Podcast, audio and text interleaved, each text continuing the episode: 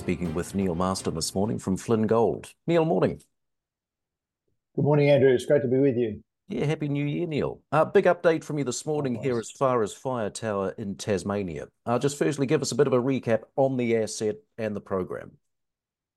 Thanks, Andrew. The Fire Tower project was acquired by Flynn Gold last year in June. Um, it's an area which is located in the highly prospective Mount Read Volcanics region of northwest Tasmania. And the project's been known about for quite some time. It was originally discovered back in the 1970s and some very shallow drilling was done back then. Uh, they got some exceptional results in the first program, including 17 metres at over 5.4 grams per tonne gold from seven metres. So um, it's always been known as a sort of gold project, um, but uh, subsequent programs have intersected not only gold but also cobalt, tungsten, and copper. Uh, there's also some zinc and uh, lead in there as well. So the drilling to date has been done down to about 150 metres depth and about a 200 metre strike length at the Fire Tower prospect itself. Uh, there's other projects to the east and west, and the overall strike length is about six kilometres. Um, the drilling to date uh, that we've done in this last pro in this program was uh, just before um, Christmas. Four holes for about 500 metres of drilling, and we were basically looking uh, to test some targets we'd identified with this high grade gold and polymetallic mineralization in it. So um, we've been very pleased with the results. Uh, the first uh, holes that have come through um, have uh, come out of the labs.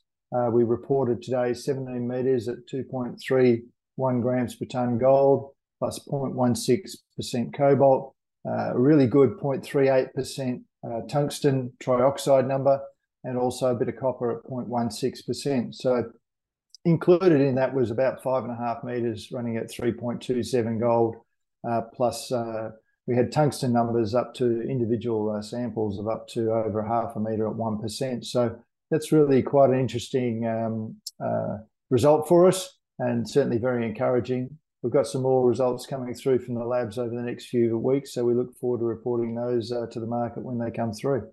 Well, Neil, give us a bit of context here. What do these latest results mean for Flynn Gold?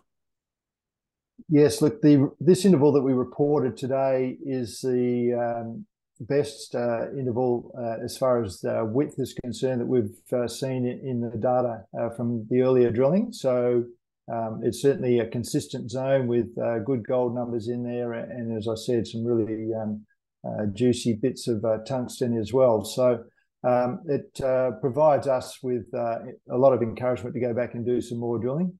As I said earlier, Fire Tower is, sits on a contact which is uh, several kilometres long.